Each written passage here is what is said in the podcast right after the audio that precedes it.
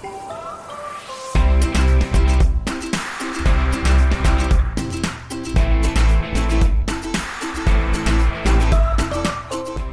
and welcome to the ToxPod. I'm Peter Stockham. This episode features some interviews I recorded at the recent TF meeting in Versailles.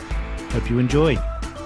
I'm here with Michael Scholes, and he's just given a talk on non substance related sleepiness using metabolomics. Michael's a PhD student in Zurich. And uh, Michael, you got some very interesting questions after your topic. People are obviously interested in this new area. Yeah, I mean, that affects us all, doesn't it? I mean, we all have to sleep at night, and uh, it's a topic that everybody can somehow relate with. Exactly, everyone feels terrible after a sleep, but it's obviously one of the major contributors to driving accidents and workplace accidents. And yet, there's no real definitive way to measure how sleepy someone is or was. Well, technically there is, but it's just like police officers do not carry an EEG with them, nor can they uh, interpret it. Um, but yeah, we need definitely some objective markers for it. Um, that would be very helpful. Yeah. I thought it was interesting how you started off uh, you knew what the objective was. The objective was to have uh, a marker, identify a marker in a substance or a, a, bodily fluid that was easy to sample and it's going to be relevant. So you skipped urine, you skipped blood, and you went straight for oral fluid. I thought that was a wise move. And has this sort of thing ever been done before?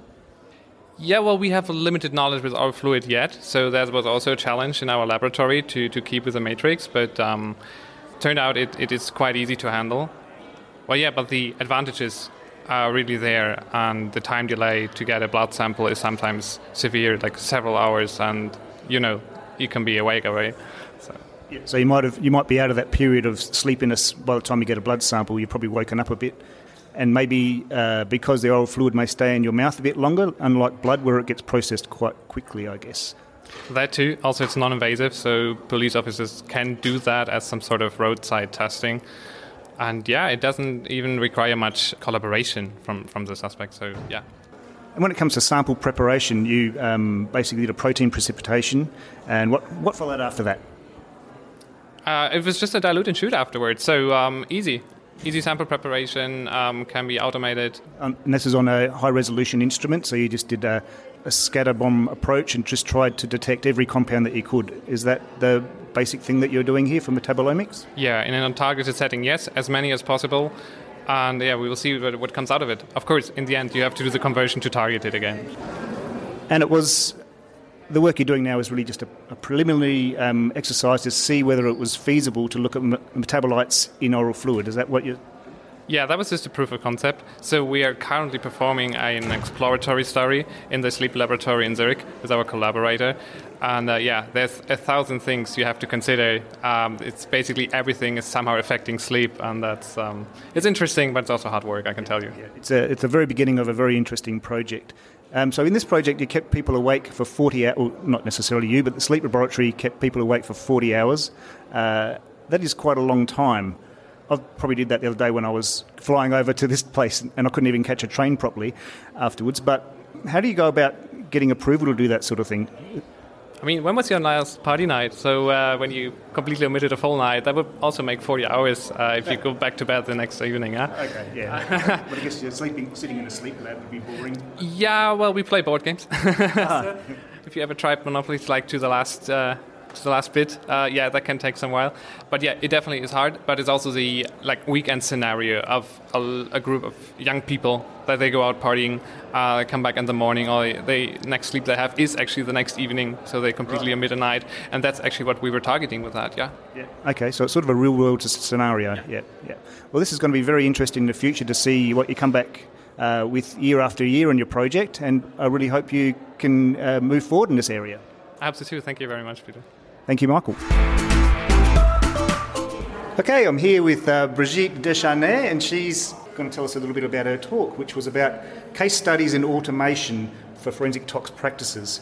You were doing some magic in there with the program called R. Can you tell us a little bit about what R is? Right, so uh, R is the programming language, and then I also use regularly R Studio, which is an integrated development environment, and so that's sort of the user-friendly interface you can use to write and execute R code. Okay, so the examples you were showing were um, you were doing some quite amazing, we'll call it magic, coming from uh, some places you do not have uh, advanced LIMS systems. So you were able to press a button and you could get reports, uh, data from reports and uh, like toxicology PDF reports and summarise them all in a document. You could get uh, summaries of um, run system suitabilities and things like that. Right, so that's, that's basically our situation that we don't have really a good LIMS system. actually, I, I started at the lab in 2010 and they've been promising us a new LIMS since that time. I'm still waiting. Um, and so, yeah, we had to find something else that, that would work. And R in R Studio are free. They're from a company, and so IT can vet it and install it on our computers. So that's that's great as well. And yeah, so we've applied it in a ton of different situations in our lab. And as you said a few of those situations are annual statistics report, and we also do trend monitoring with it. So we have interactive dashboards um, to do trend monitoring, and we also have interactive dashboards to um, look at the DUID or DUI statistics. So, so, these are just a few of the applications that we have. Yeah. So if someone comes along and says, "How many cases of uh, alprazolam did you have last year in a driving, driving case?" you can basically pull that information out.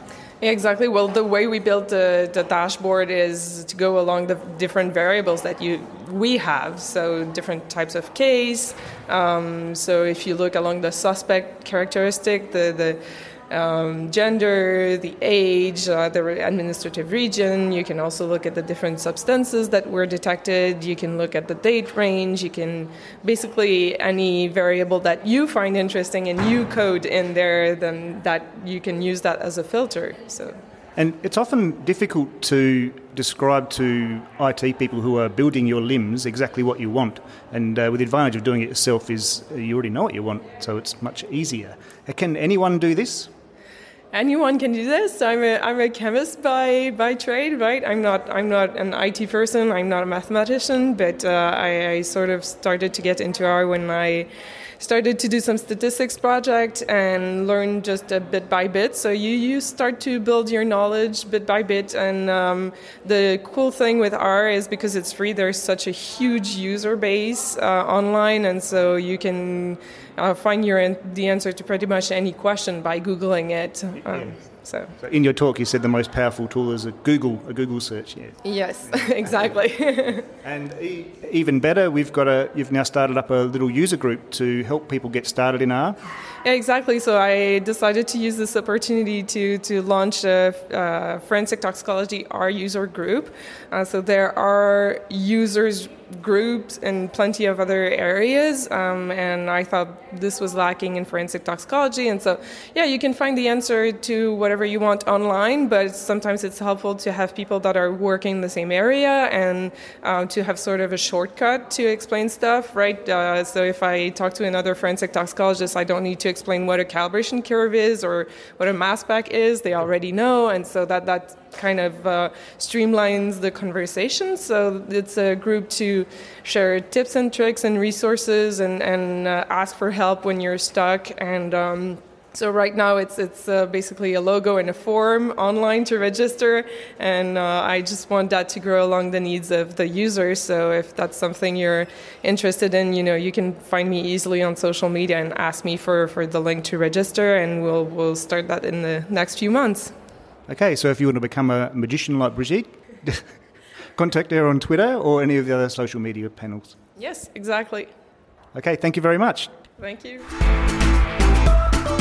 Hello, Svante Vikingsson. He's uh, recently appointed the chair of the TIAFT NPS committee. Thanks for joining me, Svante. Hi, it's very nice to be here. My first time on the ToxPod. It's very exciting. Just for some background, TF's got a bunch of committees like the Communications Committee, the Ethics Committee, that sort of thing. And the NPS committee is focused obviously on NPS. Can you tell us a little bit about the NPS committee focus? Yes. So the NPS committee was founded by Dr. Simon Elliott at the Ghent meeting in 2018. And it has a, num- a, a few different objectives. The first of it is to collaborate with the UNODC around their Tox portal, which is a portal where you can deposit toxicology data from your lab and then you can see what's going on with NPSs in, in different labs, sort of in real time. And it's also used to prepare some of the newsletters And um, we're also assisting in coordinating a network between different NPS committees. The main collaborator there is the SOFT committee that has a, a corresponding NPS committee. We also monitor NPS trends and produce bulletin articles where appropriate. The committee really strives to represent different parts of the world and to provide content um, mainly for the bulletin regarding on what's going on.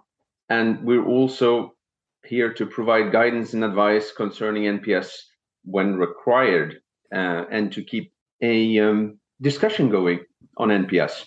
It's very important because often uh, labs can feel quite isolated, but it's important that people communicate what uh, NPS they're detecting in their region. The UN ODC portal is quite important. TF's got a, quite a, um, a commitment to uh, maintaining the relevance of that. In order to join that, all you have to do is just go to the UN ODC portal, right? Yes, they have a portal uh, site on their website and you can't do much there because it's it all requires a login and to get a login up in the top right corner you have a little register button that brings you to a to a form you have to fill out to get a, a login and also remember that to to be able to take uh, advantage of all this data you do have to deposit data at least a little bit from your own laboratory in terms of the current committee, we have you in the United States as well as Sherri Kacinko. We've got representatives from Argentina, Finland, Japan, New Zealand, Korea, uh, me in Australia. What are we looking to do in, in the future? Yes, um, I do believe that we recently lost a committee member from from Africa, Alicia Evans, and and we are definitely trying to replace and, and get another member from Africa. Um, we have some some names that we're working on, and and we'll get back to all of you shortly and and and announce who will be the new members of the of the committee. We're f- going forward. I think it's an important thing that you say about labs being isolated with NPS. And a place where we can make a difference is, is to keep that communication and that discussion going. I don't think it should be too formalized. It's NPS trends it's are both global and local. What's what's happening in Australia is not the same thing as happening in South America.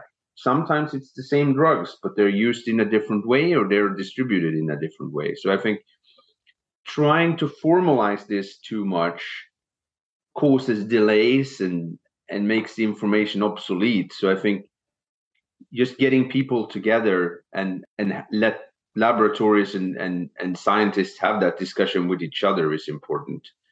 Um, I do think sharing through the bulletin is a more rapid way and a more informal way where we can have the committee members share what's going on in their area. I, we're also looking to try and have an an open sort of informal meeting at each TF annual meeting. I have no idea where where it's going to be in the schedule in Rome, but we're going to open it up to all TF member, so where you can come and and talk to the committee. You will be able to bring if you have any questions, if you have any problems that you're dealing with in your in your lab, and and sort of put that out there and and get some input from the committee members and other members, TF members that that might have any ideas for you. So I'm very much looking forward to that next year.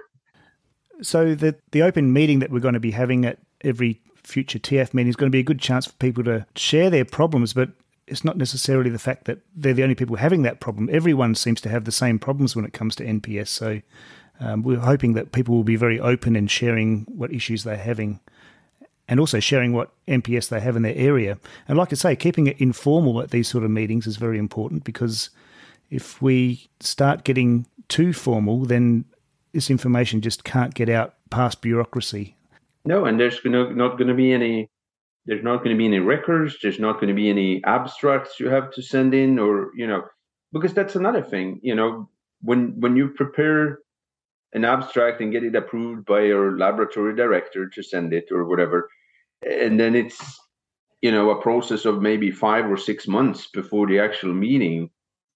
What was current back then is not necessarily current now.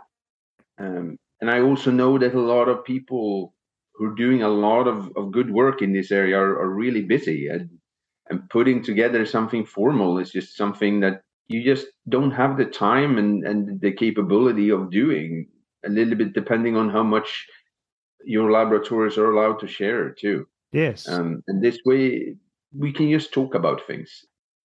I, I do think another important path uh, and an activity for the committee is to start sort of an expert discussion on how we work with NPS, not necessarily which NPS are present and and and the trends go, but how we deal with with screening for for NPS, for example.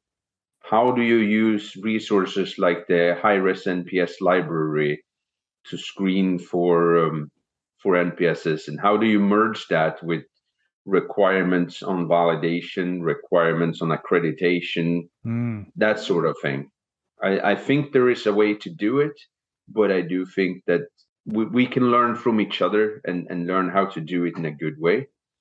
Another area where NPS is, is sort of unique is when we have to testify, mainly based on the fact that the drugs have a similarity to a drug we already know and how you do that and what's appropriate and not appropriate.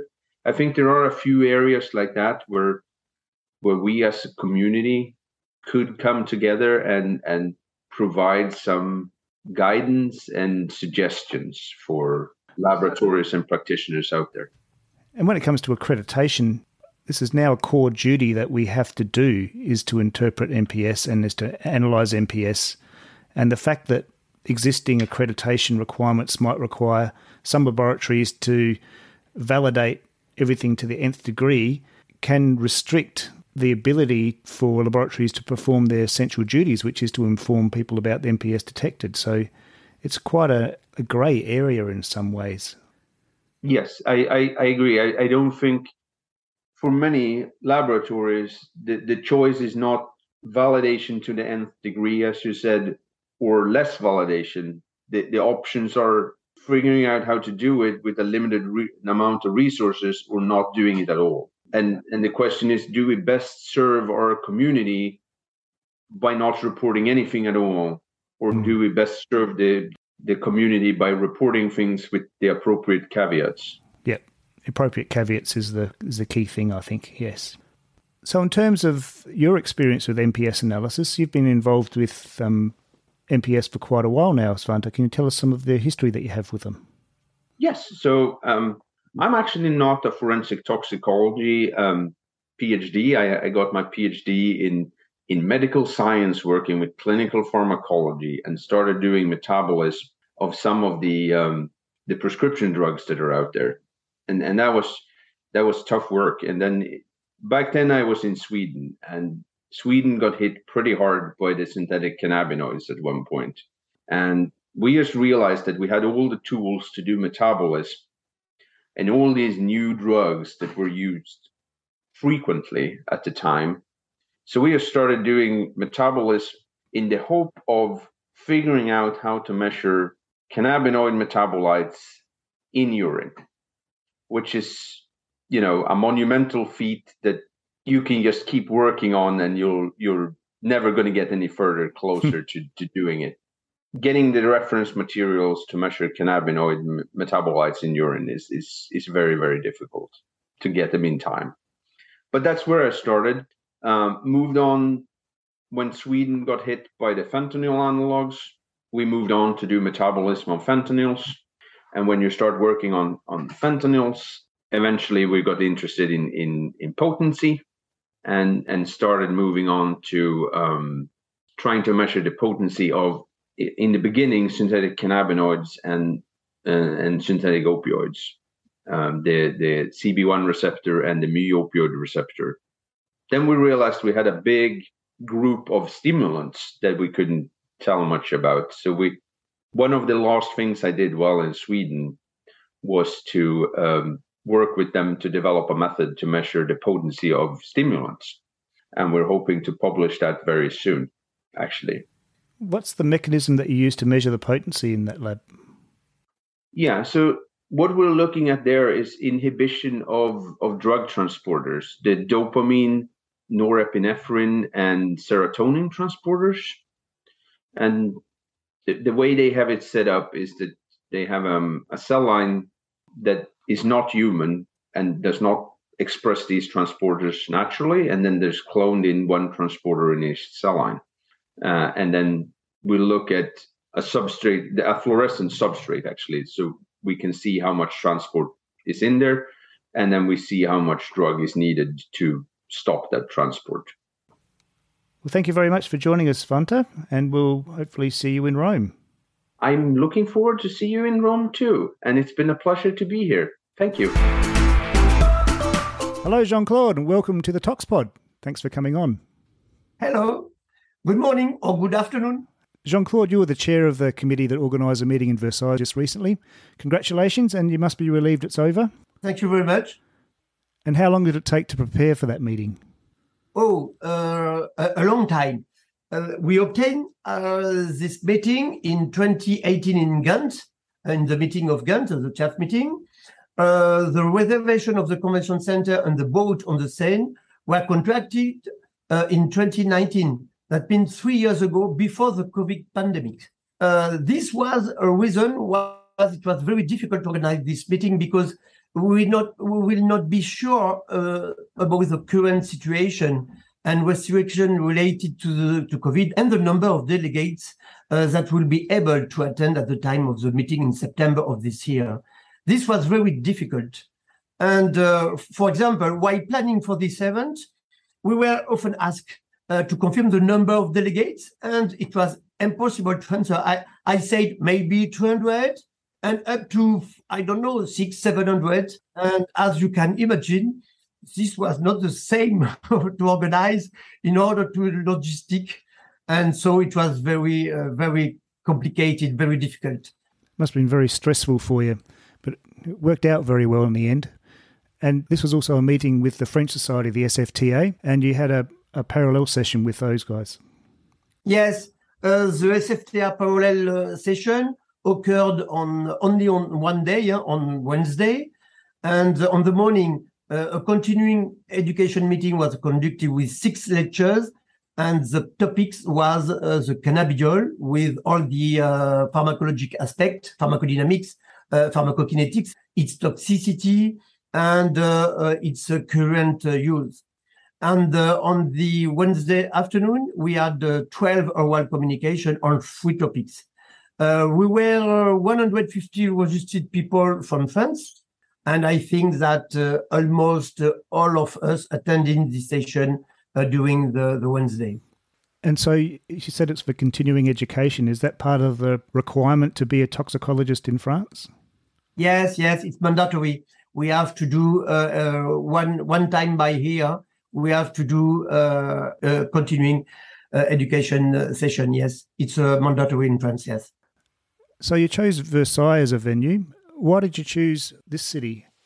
Oh, why? Uh, you, you, you know that France did uh, uh, two other meetings, um, Paris in 2002 and two, and Martinique in 2008. And so we thought that uh, it was now time to have a third meeting in France. And we decided to meet in Versailles since this city is, uh, is uh, known worldwide uh, for its uh, palace. And moreover, for me, I teach at the Faculty of Medicine of the University of Versailles. And for me, it was very important to do this meeting uh, in this city of Versailles. It was a great location. It's just a beautiful little city. Everything's so close. Uh, lots of restaurants, lots of you know historic sites around the place. It was um, a really good experience for all the delegates. And a very good palace. oh, it's an amazing palace. Yeah, so you'd be happy with the number of delegates? You had over 600. Uh, yes, we were exactly 647 registered people in this meeting and uh, coming from uh, 54, uh, 54 different countries. And it was just at the very end of the worst part of COVID, I guess. So it's um, fantastic that you could get such a good crowd there. So tell us a little bit about um, the work that you conduct, Jean Claude. Where are you based? Um, I'm the head of uh, department of uh, pharmacology and toxicology in the uh, in my hospital, the hospital of Garches, which is near, very near uh, from Versailles, and uh, I teach pharmacology and toxicology at the Faculty of Medicine of Versailles, and uh, I'm expert I'm an expert at the Appeal Court of Versailles and um, also in the Court of Cassation, which is uh, uh, that means that I, am an expert, a national expert in France. Can you tell us a little bit about how forensics, uh, forensic toxicology works in France? Is it mainly by private laboratories or government laboratories? Yeah, so in France, uh, there is three types of laboratories which conduct analysis in, for, in forensic toxicology for the police or, or, or the coroner or the prosecutor. Uh, first, the police laboratories. There are uh, seven spread over the French territory. Secondly, the private uh, laboratories. There are about uh, 10 or 12 in France. And thirdly, university laboratories like mine. And uh, depending on the region of, the, of France, the coroner and the police usually work with uh, one or two types of these uh, laboratories.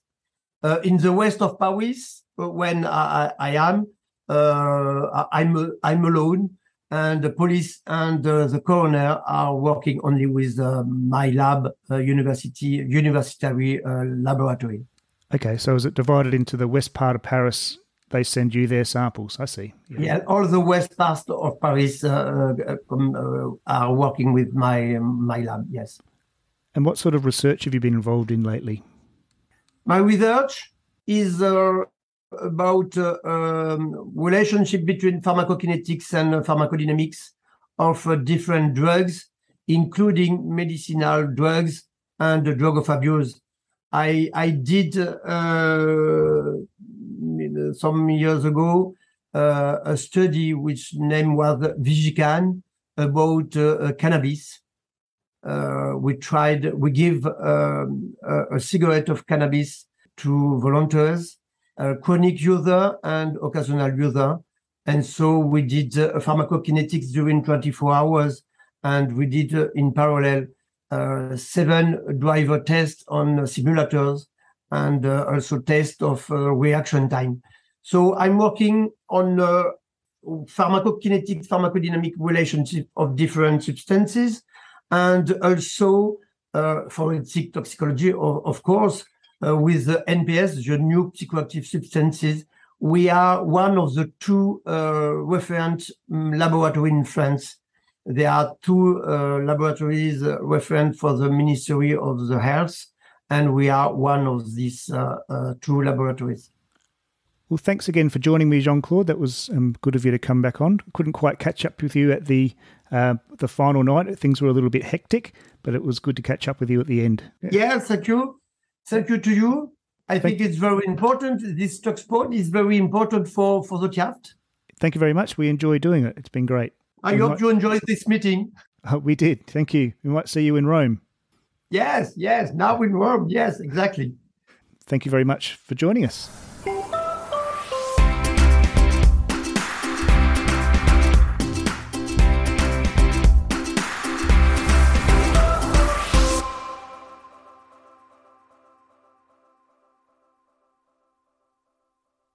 Registration is now open for the 61st annual TIAFT meeting taking place from the 2nd to the 6th of September 2024 in St. Gallen, Switzerland.